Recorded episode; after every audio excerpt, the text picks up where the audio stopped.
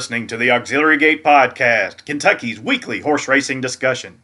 And now, here are your hosts, Alan Schneider.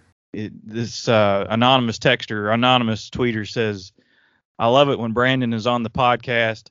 I listen to it every time uh, he's on, Brandon Jaggers, especially before I make love to my husband. Please have Brandon on more. and me, CC Broaddus. Really? Yeah, I wonder this- who that is.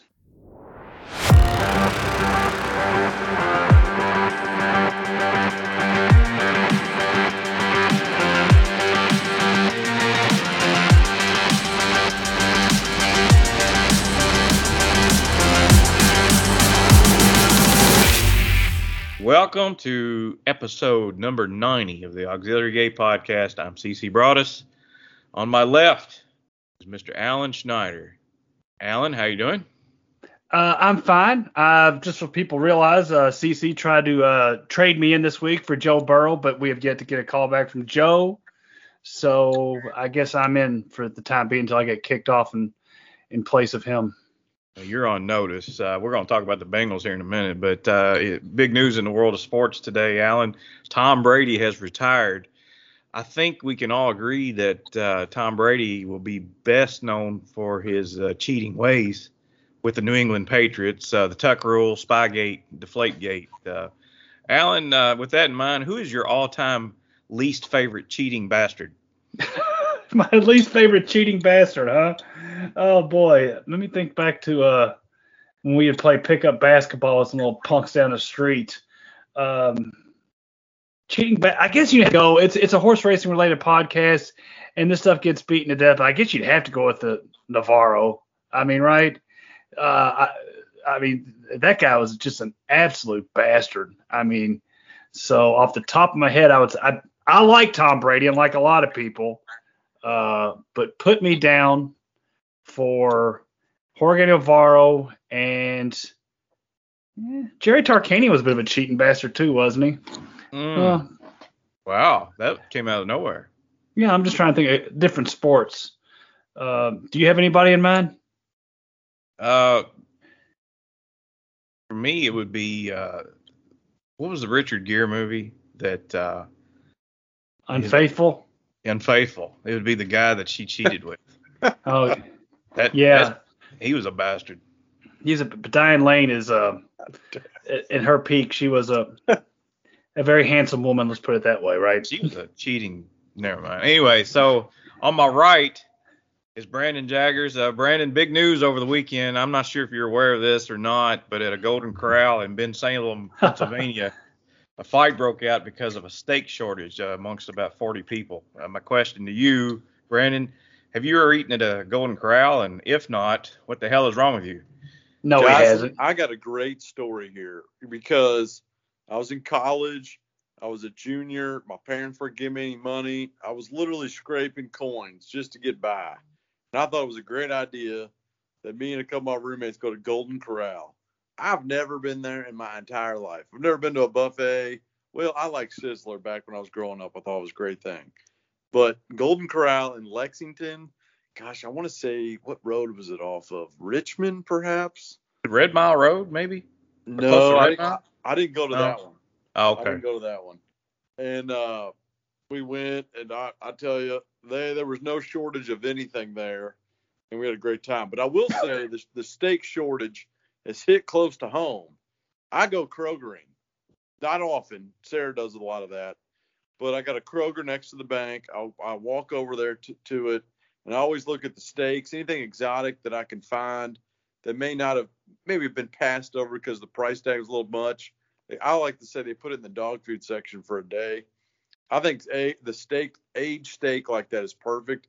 I found some great like uh, T-bone steaks and stuff. But I, the last couple of times I've been over there, there has been no steak anywhere to be found that was worth a damn buying. So I don't know what's going on. But go Kroger in. I own the stock. Please go Kroger in. Supply chain issues, right? Yeah, if you haven't noticed, Brandon, there's a lot, not much of a lot of things. I work in the auto industry. I can assure you that. Uh, I mean, how are they big even short of cows? Why are we short of cows? There's no reason. They procreate just like they did. Uh, that's not the problem. The shortage of cows is not the problem. It's the slaughterhouses. I, I assume there's no employees at the slaughterhouses to, to Right. chop the meat up. Yes, that's fair. Uh, again, I work in auto plant. I can tell you some stories. It's the fact that we have anything right now, eh, for a wide variety of reasons, is actually amazing. And we can pretend that it's not happening, but it is. Yeah. Moving right along. We had a Yeah. big weekend of sports uh, locally. First, we want to talk about my who days, who day, who day, who they think going to beat the Bengals, Brandon? Well, I don't think it's going to be them Rams. Nobody. He set you up. Oh, I know.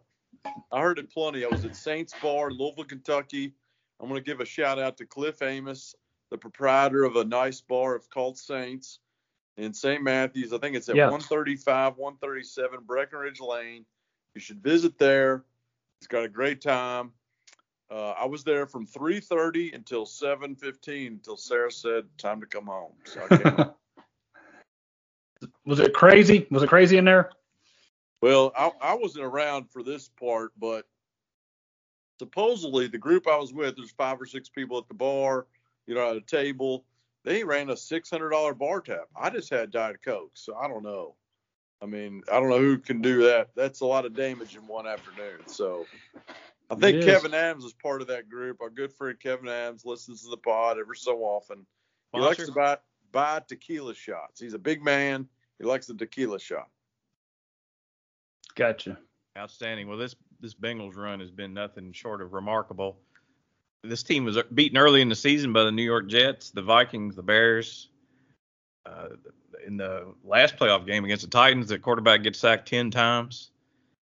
They're getting drubbed in the first half and, and somehow pull off the miracle win. Uh, and, it, and it all came down to the kicker. This, this is uh, a lot of a lot of uh, accolades need to be passed out to to the kicker McPherson and the defense and and Burrow and Chase. I mean, it was a it was a team effort. And uh, finally, in my lifetime, well, um, my lifetime, I'll get to see the the Bengals playing a Super Bowl. It, it, it goes to show you, folks, that I'm the oldest one on this pod because I've seen the Bengals in two Super Bowls. No, I have two. I have Yeah. two. Yeah, I- I've seen them in two Super Bowls as well, but I didn't think I'd ever see it again. Yeah, and you know, I I will say I was talking off air with CC. Uh, the NFL is a little bit of a bizarre thing to me. I have a love hate love hate relationship with the NFL. I think NFL playoffs are great, but a lot of the games seem to be kind of a either they're blowouts or they, they always seem to come down the wire. It's like one team lets the other team back in, yada yada yada, and they go down the wire, field going, you know, at the at the end of the game. That said, I would give you 50 to one on the Bengals to win that game in the second quarter uh, because the Chiefs were rolling up and down the field like robots. I mean, they were scoring in mechanical fashion, the same way they did against the Bills late. It just seemed like they were unstoppable. Cincinnati wasn't playing terribly offensively, but uh, you know, it just felt like the Chiefs were going to hang 50 on them. And then the Chiefs made a couple of mistakes late in the, late in the first half when they should have kicked a field goal or thrown the That's ball out of bounds That's and the game turned from that point. From that point, it was on, and it was one hell of. And I'm so happy for a lot of my fan, friends. I was a big kid, and for CC and a lot of my friends, I have friends who are diehard Bengals fans. It, it was a thrill to see them happy, and some of the pictures we've seen over the internet and stuff are just, it's just fascinating. So I am looking forward to the watching one of my favorite quarterbacks. He was my one of my favorite quarterbacks in college. I think he's the best college quarterback I've ever seen in Joe Burrow. I'm just doing interesting you can see against that vaunted Rams defensive line in uh, two weeks. But I, I think the Bengals have an excellent chance. And don't forget, Joe Burrow came back after a big knee injury. Huge Amazing. injury. Yeah, and that stop in the first half where they sh- they should have kicked, they went for it on fourth down and scored a touchdown. That was the turning point. The defense, second half, totally different game. Mahomes was off. I thought he was off. But I, I do want to say something else. The other night I was with Will Nefsker, big pod guy, big horse guy, everybody. And he put when we were down in uh down in New Orleans last two weekends ago to see Change of Control and Michelle win, or uh, just might. It was just might. Sorry, two weekends ago.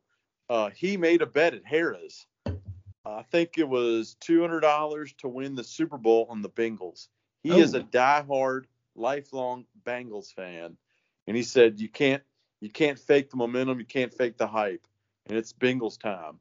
And I mean, he sat back, reserve first half, second half. uh, He broke loose, and it and it, it was unbelievable fashion. Great. He re-broke like a Baffert horse. I've never seen a guy like that.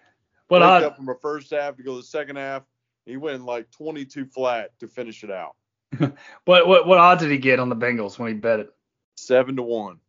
Okay, all right. I hope he uh, catches a nice little ticket there. Not bad. We'd all take a winner at seven to one on this pod. You got that right. Exactly right. Let's turn our sights uh, back to uh, horse racing.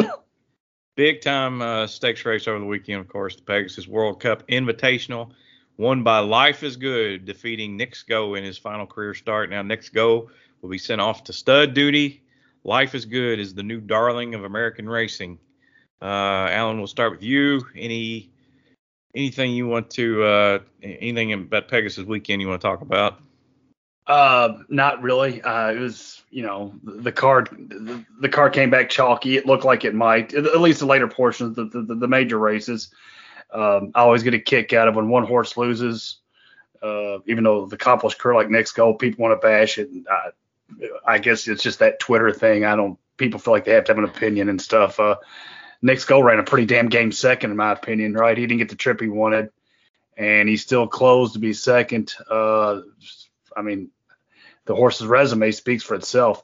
Life is Good was unreal. Life is Good was unreal. Um, you know, Knicks Go broke just a split second flat footed. We saw that with Michelle's Just Might in the Breeders' Cup Turf Sprint last year. Uh, against horses of that caliber, you just can't. You just everything has to go perfectly when, when that horse broken over. And the same thing with Knicks Go. In an ordinary race, Knicks Go could have broken that that flat footed um, and gotten away with it. But like, by that point, Life is Go was gone. And yes, there was some race riding as well, but I thought it was a, a good effort by Nick. It was a great effort by Life is Good. And I mean, Knicks Go's the ones getting ready to go to stud duty, so it sounds to me like his life is good too, right? So absolutely. Yeah, so I mean, life is, and yeah, as you said, the latest Wonder Horses, life is good. It's the latest flavor of the month because people in horse racing have to have somebody they're pulling for, rooting for. He's fun to watch, and yeah, I'll keep an eye on it, but I'm still gonna be more interested in the fourth race at Turfway on Friday night. Brandon? Yeah, yeah, man. Alan, I love that last segment. Perfect. But yeah, I mean, I would say, I, I will tell you this. I mean, once Knicks Go announced that he was going to retire prior to this race, then Life is Good comes in it. They were going to have a head to head final say off. But let me tell you, man, I mean, Knicks Go was probably not as cranked up, sat in the stall way too long. I agree with that. They had a ton to try to load. Something was going on you know all that bullshit that happens. And then when they broke, uh, you know those brothers came out did something. That's what Twitter said. I didn't really notice it that much, but there may be a little skirmish in the first turn. But you know we all knew at the quarter. I think Craig, you said it first quarter. It was over. It was over. And uh, you know Knicks Go does a, a valiant effort. Life is good. Should have came into the, the the big time. Went to the Breeders' Cup. You know the the big race and entered there. They didn't. They picked the cheap thing. You know, next you're going to hear everyone say Nashville, Nashville. Well, you know what? Nashville didn't run this past weekend. You meant Flightline, right? Flightline. Yeah. Flightline. Yeah, Or- Flightline. Wait Nashville came in last at Oaklawn. Right, that's what I'm saying. Nashville was Yeah. the second coming of speed. Yeah, you're is right. Good. Life is good is a good horse. It was a great horse. Went a mile and eight for the first time ever. It's only raced what six times, seven times. But everybody was saying, you know, Nashville's awesome, but this and that. You know, let me tell you, in horse racing's ebbs and flows. You're going to take your shots. Knicks Go was a hell of a consistent horse. Second place, not bad at all. No, won the race last year. And year. we'll see if Life is Good, what what the campaign is going to be for Life is Good this year. But I, I believe me, when there's one setback, I'm going to jump on those Twitter guys. They're all eating that shit up because it was wrong. Knicks Go ran a great race. he You did. know, if you put me in the stall for three, four minutes, I don't know when the hell we're going to start either. You put me in a stall for three or four minutes, and nobody wants to come back in to go in there after that. I'll tell you that. Yeah, that I mean the gate, the gate. But anyway, on that note, let's get to our special guest this evening.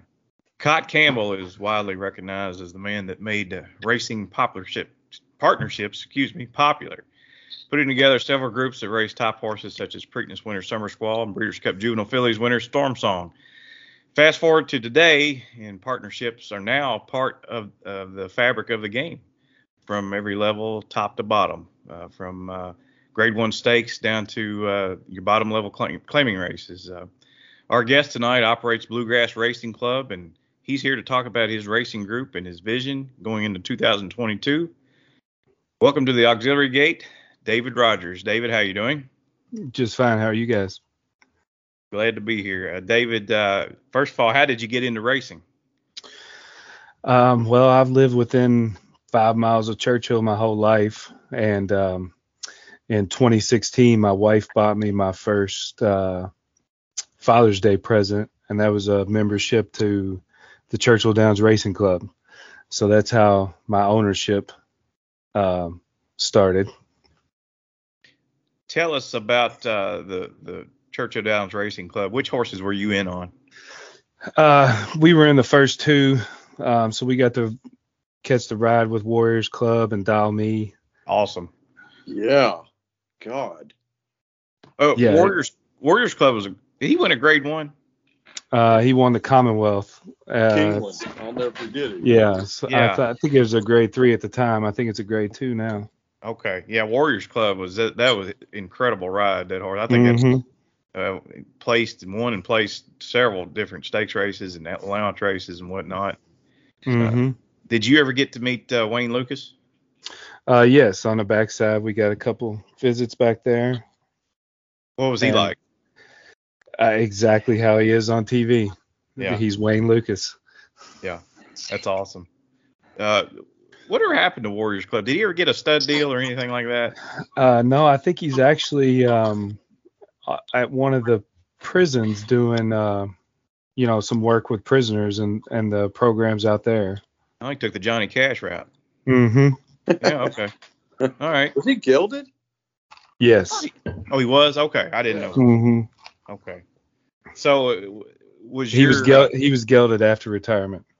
I got you. What? Was your uh, uh, your stint with uh, Churchill Downs Racing Club was that satisfactory to you or Uh, yes, it did exactly what, um, you know, it just kind of got the taste, and that's kind of when, um, in 2018, a couple of the members from Churchill Downs Racing Club were at the track, and we were watching, I think, ten or fifteen thousand dollar claimers go through the ring, and we were like, uh, we can do this. Like, let's figure this out. Well, let's So- talk about that. So you you formed the Bluegrass Racing Club. Tell us about uh, the trials and tribulations of getting that started. Um, well, there's no real owner's manual or instruction manual to how to be an owner. So, um, with the help of Gary Palmisano um, and Tommy Drury, um, kind of got our inch by inch our feet through the door. And then I think in 2019, about this time, 2019, we claimed our first horse. And which horse was that? Uh, it was Mama Loves You. Um, it shows you how much uh, we were we're called the Bluegrass Racing Club. We claimed a uh, Ontario bred, and we won a race in Ohio. So that's the first horse was always a a trial. How many partners did you have on that first syndicate? Uh, we had ten total. 10 total. And uh, so know, what, I like about Tommy Drury, course, he's been a guest on our podcast a few times, and we think Mhm. the world of him. He's a great guy, great trainer, knows what he's doing, has uh, has several stakes horses in the barn right now. But what I like about Tommy, he's not afraid to go to Belterra. And, uh, and, and the great thing about Belterra now, it's not not your old River Downs. River Downs used to have those five, six, seven thousand dollar purses back in the day. Mhm. But now with the Mhm. slots, I mean, you can you can hit a 15, 16, 17,000 dollar uh, maiden race or allowance race nowadays. So that's uh, Belterra has become a feasible option. Mm-hmm. Yeah, and uh, the thing about Tommy is, you know, we claimed a horse for seventy five hundred dollars and he won at five thousand, but he got the same treatment as the stakes horses in the barn. There's no difference. Like the five thousand dollar claimer got grade one treatment. So Right. like that's that's what makes Tommy the best. So Gary Palmisano set the set you up with him basically. Is that correct? That's what you said. Yeah, I got to meet Tommy. He he ended up training um Dalmy. Um, Okay. she she got injured uh, when she was with D Wayne, and then went to Tommy, and um, she won a race at Belterra, Right. um, or two races, I think. Uh, So, Another horse in your stable is a Gunner Paul. Mm-hmm. Uh, how did you come across this horse? I know this horse had, so- had run through the auction a few times, and I think he's got a pretty good family. But how did you come across him? Um, well, we we started out about this time last year looking for claimers, and as you guys know, being in Kentucky, um, even Turfway into Keeneland and the Churchill Spring Meet, I mean, there were claims. I, I bet we tried to claim eight or ten horses, and I think the lowest number of shakes was maybe three or four. So we went we went three or four months easy without a horse, and then um, I found we found Gunnar Paul in the the Fasig Tipton sale in July of racing age, and uh, got lucky and got him for fifteen thousand.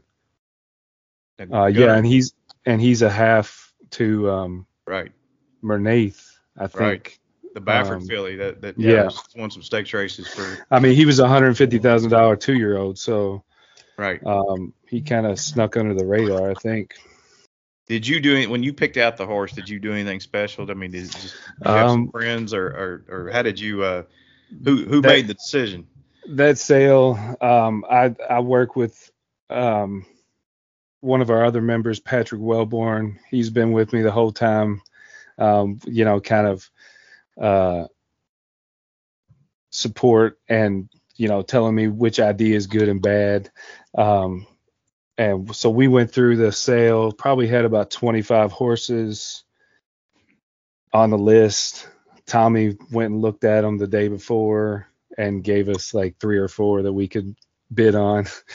And uh, the the first two that we had on our list went for like ninety five thousand. So we were like, oh my gosh, what are we doing here? And I think Gunnar Paul was like the fifth from the last horse in the sale. He was a supplement. So you know, we just had to sit there all day and kind of just wring our hands over it. So let's fast forward to uh, Churchill Downs in November, and it looks like the, the the Bluegrass Racing Club picked up its first win at Churchill Yeah. Downs. Is that correct? September, yeah. Oh, September. I'm sorry. Yeah, you're right. Yeah. September. Uh, yeah, it was our first win at Churchill, our first start at Churchill. I mean, I, it's still kind of hard to believe, even if it, even it, that's what I always tell people that, um, you know, are thinking about uh, getting into ownership. It doesn't matter whether it's five thousand dollars, thirty thousand dollars, or three hundred thousand dollars. If your horse is running down the stretch, like you can't, you can't even explain the feeling. Um, so uh, it's still kind of hard to uh, believe, considering I've basically been a Churchill Downs boy since I was 12. So, uh, I'm looking at the chart here. Your horse uh, beat uh, beat owners from uh, like Lawrence Roman, uh, Mhm. Perry Martin. Perry Martin, I think, owned California Chrome, Ten Strike Racing, Calumet Farms. I mean, that, Mhm. I always took pride in that when my dad had horses uh, many years ago. We we you know we look at the owners that we beat. It's like man, little little old us knocked these know- yeah. billionaire owners off. You know, Well, pretty cool. his second race in uh, November at Churchill, I think it was the week after Breeders' Cup, and in that race, it was a fifty thousand dollar claimer, and you had Asmussen, Catalano, Rosario. I mean, all those guys had just won uh, Breeders' Cup a week ago, and they're and then you're sitting there running against them. It, you're Right. standing in the paddock, and it's kind of hard to wrap your head around all that. I mean, winner circle pictures. Did you did you get? Uh, I think I got three. Uh, yeah, I told um, Coady Photography before. I said, hey, you might want to snap a few pictures in the paddock because you're going to sell a couple of win or lose. And then uh, we were lined up out the door after the race. So Gunnar Paul, let's see, raced again November 11th at Churchill, and he got claimed for thirty thousand. Is that correct? 50 50,000? 50. 50, Holy yes. cow! So uh, I don't want to get too nosy, but I think you, you got out on the horse, right? Uh, yes, pretty Pretty well, yes. Yeah. So okay, so that kind of ended that partnership, right? And and now you're, Uh, you're looking to start a new one, or Well, the Gunner Paul group, uh, we you know we talked about it, and um, we're actually going to take that money and go to Ocala here in the spring and try to find a two-year-old. okay, that was my next question. I was, I was curious if you're going to look for a two-year-old or you're going to look for a uh, maybe try to claim a horse. So uh, the claiming game is really, really, really super tough. Yes. But uh, yeah, so you're going to go the two-year-old route. Now, how what what how do you? Uh, I guess you have to assemble a team kind of to, to go through all these horses. Uh, yes, we're Thousands working of on horses, right? Uh, yeah, I think the one in April is like 1,700 horses. I mean, that's yeah, you're gonna have to have a whole team and people And on every corner of the track, and yeah, They it's run a they run a, a sale in was it March and April and Mhm. another one in July or June or something like that. Yeah. yeah, and I think uh, Keeneland's even gonna have one either Derby week or I think it's the last day of the meet. So Yeah. That's that's awesome. So tell us about this partnership then. Uh, can you you want to discuss uh, the like the terms and uh, you know how much you you know you put up for a share and, and whatnot or, or are you or but I think I misunderstood you. You you you're not are you taking on new members at all? yeah, we actually have one that's Okay. open right now, and we're gonna kind of do um, uh, the way the way we've set it up is each horse is its own LLC basically. I got you. um, with each different groups group of members, and uh, so that Gunner Paul groups their own group, and then we're starting a new one, um, accepting members now, and we're kind of going to do the same thing. Um, uh, look for ten, fifteen thousand dollar horse, and um, there's been too many times where I've seen friends. Uh, get into a horse for fifty thousand dollars and then they get the win picture at ten or fifteen and it's just not as you know they spend three or four months so Right. if we if we can get one you know maybe it, it takes us a little longer to get a horse because tommy's picky and i'm kind of picky and um we tr- try to find one with potential and our goal is running a churchill or keeneland you know it's the same dirt the derby and the bluegrass and everything's ran on so that's being most everybody from kentucky that's that's our goal every time Outstanding. Okay, uh, Alan, you have any questions for David? Yeah, I'm kind of curious, David, because I remember the Gunner uh, Paul race very well. The horse was broke on the outside that day, correct? I think it was a 10 horse or something like that. Yeah, and I mean it set up perfectly for him. He got a almost like a double move on the backside. That replay is crazy, and it kind of fell apart down the stretch. And Corey split through horses and uh, you know won by four or five, I think. Yeah, he won easy, and I, and I remember the race in particular. And I, I underestimated the horse, despite the fact that it was a first-time Tom Drury horse, which is usually a go-to for me. Uh, but the thing that I remember about it, the horse had a little back class, but had not done much running. And so this horse fires. Uh, I guess it was a thirty. I want to say it was a thirty thousand dollar maiden claimer. Am I right? Is that Mhm. right? Yes, yes. So uh, what what uh, what brilliance did Tom bring about to have that t- type of sharp form reversal? I mean, he obviously uh, he obviously got to uh, he, he found what what clicked with the horse. What did he? Do you know? Well, our goal, you know, uh, we try like with Gunnar Paul, we collected about twenty five thousand, I think, and we bought Gunnar Paul for fifteen. So we had a little wiggle room there. And I told Tommy, I said, listen, if he needs time, give him time. And you know, Tom, there was a couple things on his replays. You know, uh, he got stuck on the rail one time and kind of gave up and hadn't really passed any horses and you know, Tommy being out at Skylight Training Center, he he can do a lot more, you know, kind of one on one and just work on and that's pretty much all he did for 6 weeks was work on passing horses, work on being on the inside of horses and uh, finishing strong. And um, that's exactly what happened. It just goes to show you that just giving a horse time and letting him kind of develop and the trainer get to know him. I mean, we could have probably ran him back two or three weeks after we bought him for 15 or 20 at Ellis, but we gave him the extra month and got the win at 30. So I think I think that's what paid off. Yeah, certainly. And uh, as if our friend Michelle Lovell is the one who actually claimed the horse and took it to the fairgrounds, correct? Mm-hmm. Yeah, and I mean, we still our members still send out text messages when he's entered. We're still we still follow along and and uh, our uh, well, I've I've been invested in his uh, future uh, a couple times. So Of course. I remember. I remember the horse ran, ran the turf at the fairgrounds recently, correct? I think, and won an okay fourth, as I recall, right? uh, I think he came in second the other day. I think Oh, she took okay. the, she took the blinkers off of him, and he and he seemed to kind of respond to that. So Well, I think it's cool he'll- that you continue to follow the horse. I mean, I know it, Oh, yeah. means a lot to you. and you know, as I recall in that race, the horse won going away. So that last 16th of a mile, where you guys just through the roof cheering? You know, waking up the neighbors around Churchill Downs. I mean, were you? Was it was it that party atmosphere that last uh, I don't know 200 yards?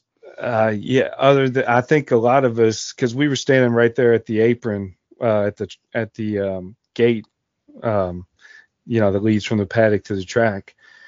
And uh, I mean, when he kind of passed me, if that if that rail hadn't have been there, I'd have been out halfway on the track, you know, when they passed us. So um, yeah, it was it was kind of crazy. So we're getting close to Derby time. You know, we, if you're a Louisvillian, you I know where you live at. You live fairly close to the racetrack. hmm So we're getting close to Derby time. I have to think Derby is probably an annual holiday for you, right? Like it is for the rest of us and such. Do you do you celebrate Derby? Do you go? Do you there Derby week? Are you having parties? Because I know if you if you guys kind of interest in owning horses, Derby has to be somewhat special to you, right? Uh, yeah, my favorite thing about Derby is probably the Sunday before I try to get on the backside, and uh, I've done that a lot, even um, you know sneaking in when I was like 16 or 17 to the backside. That's after all the workouts are finished and the horses are just kind of it's kind of relaxed and everybody's just kind of waiting those six days until Derby. So that Sunday morning before the Derby's my favorite. Yeah, I can understand that. It, that is a cool time. The anticipation starts to build. Do you actually go to the race? Do you go to the Oaks, or is it uh, just chilling at the house? What what's you, your usual plans? Uh, the last time I went to Derby was always dreaming. Uh, I haven't been back since. Um, I've had two kids and or I've had yeah two kids in between then. So Yeah, Um, do it. yeah, It's a shame you saw one of the worst Derby winners ever, but uh, that's It- yeah, and and uh, well that year McCraken, you're not wrong. Uh, uh, I was all in on McCraken since he was a two year old, so that was disappointing when uh, Irish War Cry wiped out half the field yeah, at yeah. the start. That was Ian McCraken. That's uh, Ian Wilkes. I think was Brian Hernandez had them out that year on on that Yes. horse, as I recall. Yeah. He's been on a pod. He's a, he's a great guy. He's a Mhm. great jockey. Who do you have favorite jockey? I mean, because you are a Louisvillian. This is a Kentucky horse racing podcast. I unabashedly love Kentucky racing. It's it's my bread and butter. So I have my favorites. are there favorites that you have, jockeys or even trainers that uh, that raises your eyebrow a little bit? Uh, my favorite jockey's always ha- and has been since since he pretty much came over here is Florent Geroux. Oh, Um, I I love the way he rides on dirt and turf. If I had a turf horse that was going to be on the lead at the top of the stretch, the only jockey I want on it's Flo. He seems like he can get him home from the Yeah, I- lead there. um, you have a trainer? Uh, Tom Tommy Drury, of course. Any non-Tom and Drury trainers? um i you know before my trainer before was always brad cox. Um before he blew up he was always a you know a first off the claim or definitely a second off the claim. It seemed like once he got a horse with a race under him um he was always money. Yeah. uh I, I got to tell you, um, David, this Flo, Florent Geroux and Brad Cox love works as a perfect segue to send this over to our colleague here, Brandon Jaggers, because uh, he loves both of those guys, and for good reason, because he has a put his partnership used those two gentlemen. And with that, without further ado, we'll send it to Brandon. Yeah, I think uh, that combo has probably netted us nine or ten wins. I feel I don't know. I have no idea actually, but uh, you're right. Those guys are great, and so is Tommy, and you know Corey's a great rider, Churchill, and this is, a, this is a great story because you started out small, and guess what? You know you got the confidence to build up. You got some people behind you, and that's what it's all about. And you're right it doesn't matter if it's a nickel claimer, 50,000, 100, 100,000 is a little bit different. But Mm-hmm. just to climb the ranks or any type of rank, to see hope and in progress in a horse, I, I think it's you, you know it's it's priceless. So Mm-hmm. uh, you know I, I like I like your syndicate formation a lot. I'm more of the I, I like business stuff and and how I would run a syndicate is as I, I like what you're doing. I mean, making a single LLC for a single horse, I think it keeps it clean. It's very easy to figure out uh, where do you stand, and uh, you know it, that's a fun thing. I mean, is the business hard trying to find one of those diamonds in the rough? Yeah, it is. But but you know you never know, and if you don't try, you just you got to have something in the game, and that's the way I feel. And uh, hopefully, I'll be coming back with either my own, with another partnership with a, of a trainer, or or you guys, or you know, Mhm. It's it's an exhilarating feeling, and knowing that your home tracks are going to be Kentucky, I think that's a big plus. It's a huge plus, and the shipping costs are crazy though for little LLCs like mine and yours. Right. It's crazy out. hmm Yeah, we were looking kind of because Tommy's got a, a couple stalls at fairgrounds, but even the shipping cost, if you claim one at fairgrounds to bring it up, uh, you know, puts a dent in it.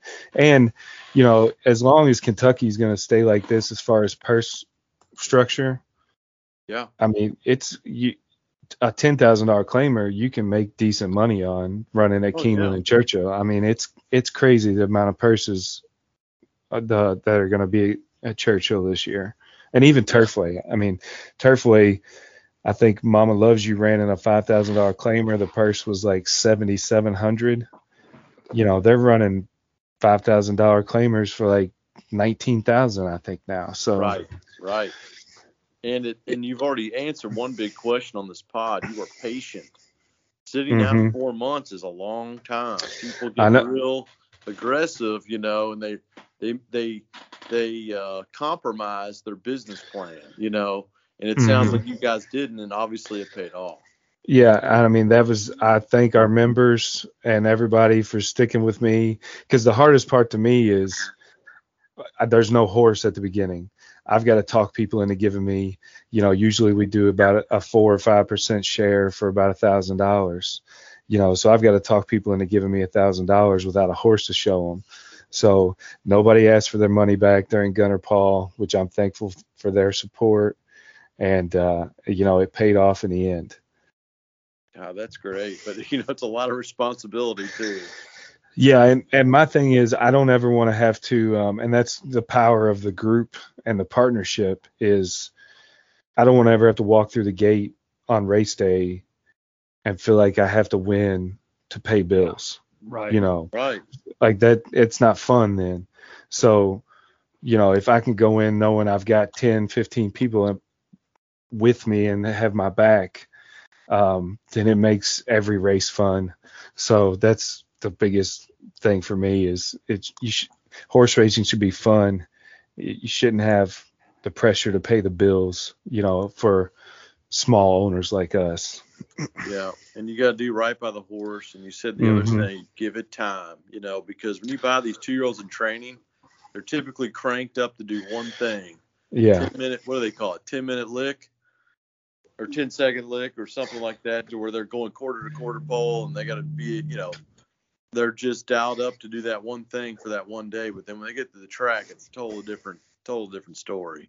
Yeah, and that's what uh, the couple horses that we bought with uh, Churchill Downs Racing Club at the uh, training sale. You know, it's taken them probably four to six months to get retrained, basically. So, but at least you know they're good enough to make it to the track. Um, you know, you buy a yearling in September, and you, you know, you're not even guaranteed that horse is going to make it to the track. Yeah. Now, have you guys only bought colts? Is that what you're kind of eyeing, or are you looking for a filly at all? Um, th- that's just what's happened. I mean, we're we would we if a filly came up, we would buy it. You know, yeah. it's just kind of the way it's worked out. It's it's the only way I've learned so far, and they they build residual value. Mm-hmm. I tell you, I mean that's all it takes, and it's uh, and I'm not real smart. You know, I've only done this a couple times, and the 1st mm-hmm. time I lost, and second time I actually got a check back today. Yeah, yeah, it's uh, I I wouldn't have thought that we would have uh, even broke even, but you know, we basically broke even on Gunnar Paul's win with that group. So it didn't really matter um, the next race what happened. We were playing with house money. That's right. That's great. Well, thanks for being on the pod tonight, Craig. You know, I've been thinking about this. It probably should be mandatory for just about any owner that wants to get in the business that they take part in a partnership like this so they can you know learn the, the the ground rules of the game. You know, you can learn you know what a what a trainer's bill looks like, and and you learn you know why it takes some horses to get so you know take takes them so long to get, get to the track, and mm-hmm. you know it, it it it would probably be be helpful for for uh, for rookies to to go this route, just you know as, as a learning experience and that's why I like it at around the thousand or two thousand dollar range. You shouldn't have, and that's again with going back with the pressure. You shouldn't have to cash in your life savings just to own ten percent of the horse. Right. You know, um, so you, you know, I that's kind of the way I looked at it to begin with because I'd looked at other partnerships and and you know the contracts on some of these places are 15 pages long. You know, that's intimidating to begin with for somebody that doesn't know anything right. about the the industry and ownership. So we try to keep it simple, keep it transparent, and uh, affordable, just to kind of dip, dip your wa- dip your toes in the water. One, right. one last question is, is I mean, do you even charge for all the work that you put in? No, right now it's just a hobby, and wow. I love it. Like, I, you know, I want to be involved in the game. I can't do it by myself. So, um, you know, I've got plenty of people to help. Uh, like I said, uh, my buddy Patrick, who's been a member the whole time, he's kind of kind of helped with the second group this year, and um, you know, you don't have to, uh, you, you know, we're not going to sell the horse. You know, we're not going to buy the horse and then sell, sell it back for more. Yeah. Yeah, that that always just kind of like so wrong.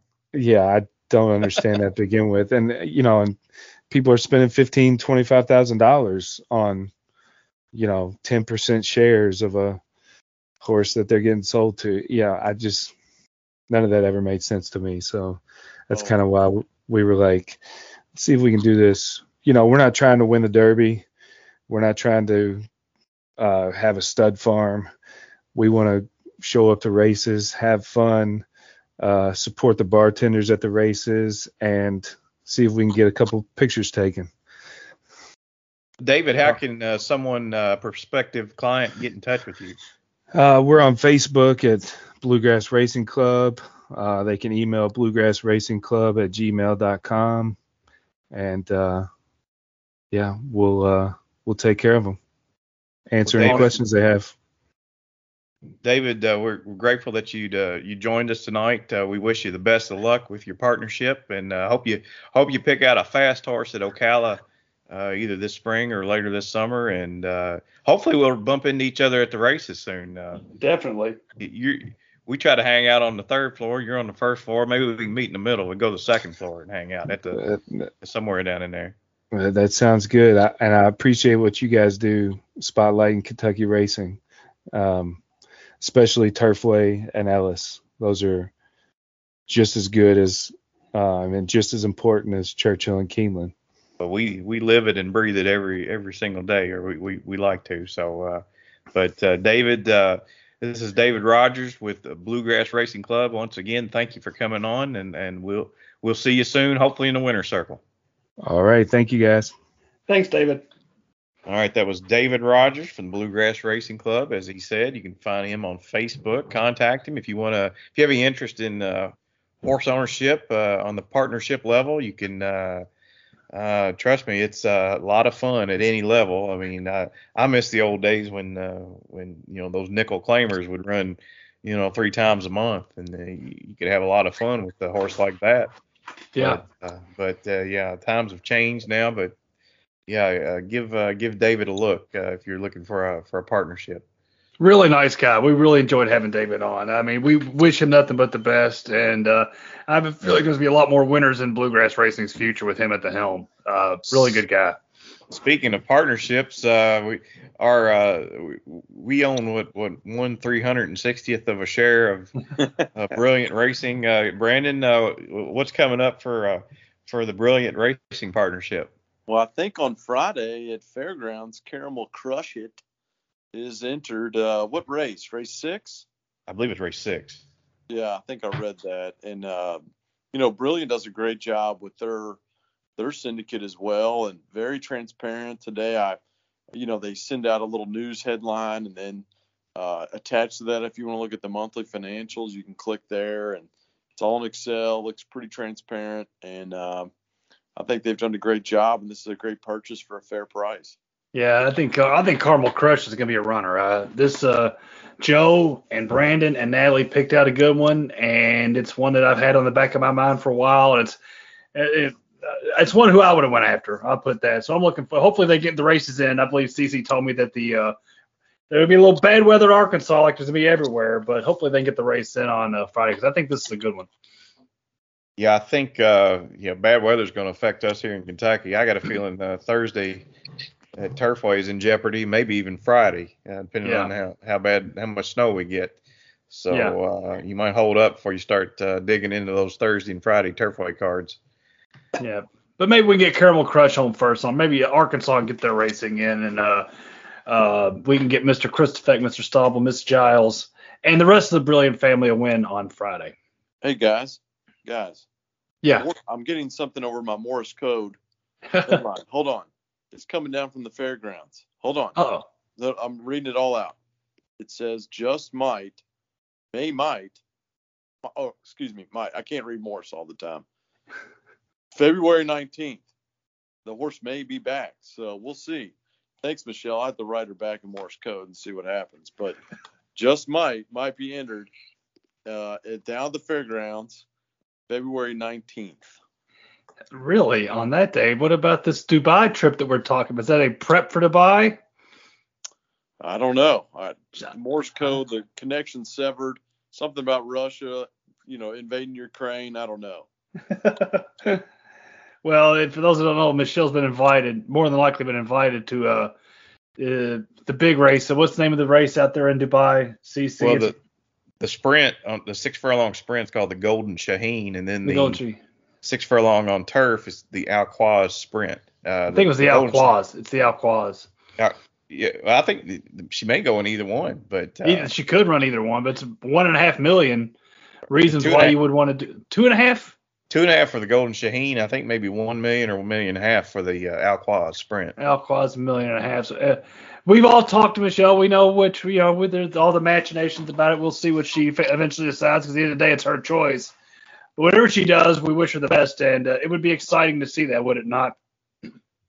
Absolutely. Yeah, like Uh, 9 a.m. I'll get up.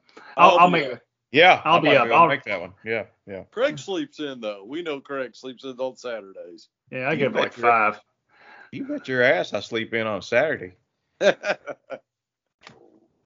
Oh, one last thing. Uh, uh, getting back to our initial theme of Tom Brady and cheating bastards. Uh, uh, Alan, I know you're a big fan. You like to follow the National Handicapping Championship.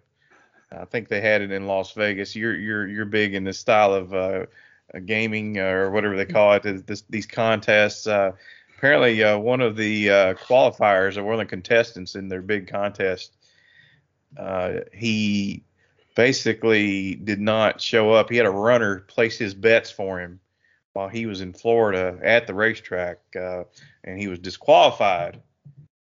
I don't think he was going to win anyway, but he was disqualified from running very big embarrassment. Alan, uh, why don't you uh, why don't you chime in on this?